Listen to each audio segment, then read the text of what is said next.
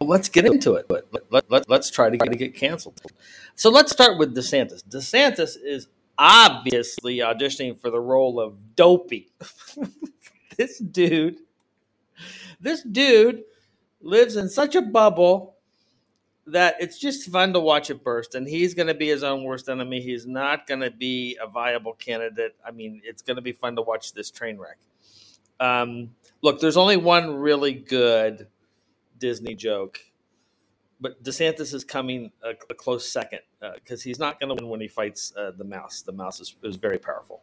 Anyway, this is my only favorite joke in the form of a joke. And it's an old one, so you might have heard it before. So if you have, if, great. If not, it's okay. You'll you'll enjoy it.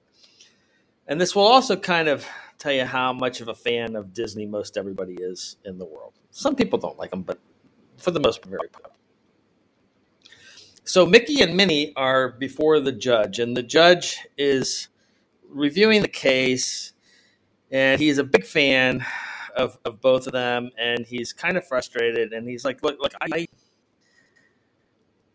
I don't see any evidence here to confirm, Mickey, that Minnie is crazy. So I, I mean, I, I, don't see how I could grant the divorce on those, uh, you know, those reasons." And Mickey is confused, and he he looks at the, the judge and he says, "Oh, Your Honor, I can't do a Mickey Mouse voice, so I'm not gonna try." He's like, "Oh, Your Honor, I you there must be some confusion. I never said Minnie was crazy. I said she was fucking goofy. That's all." To, to tomorrow.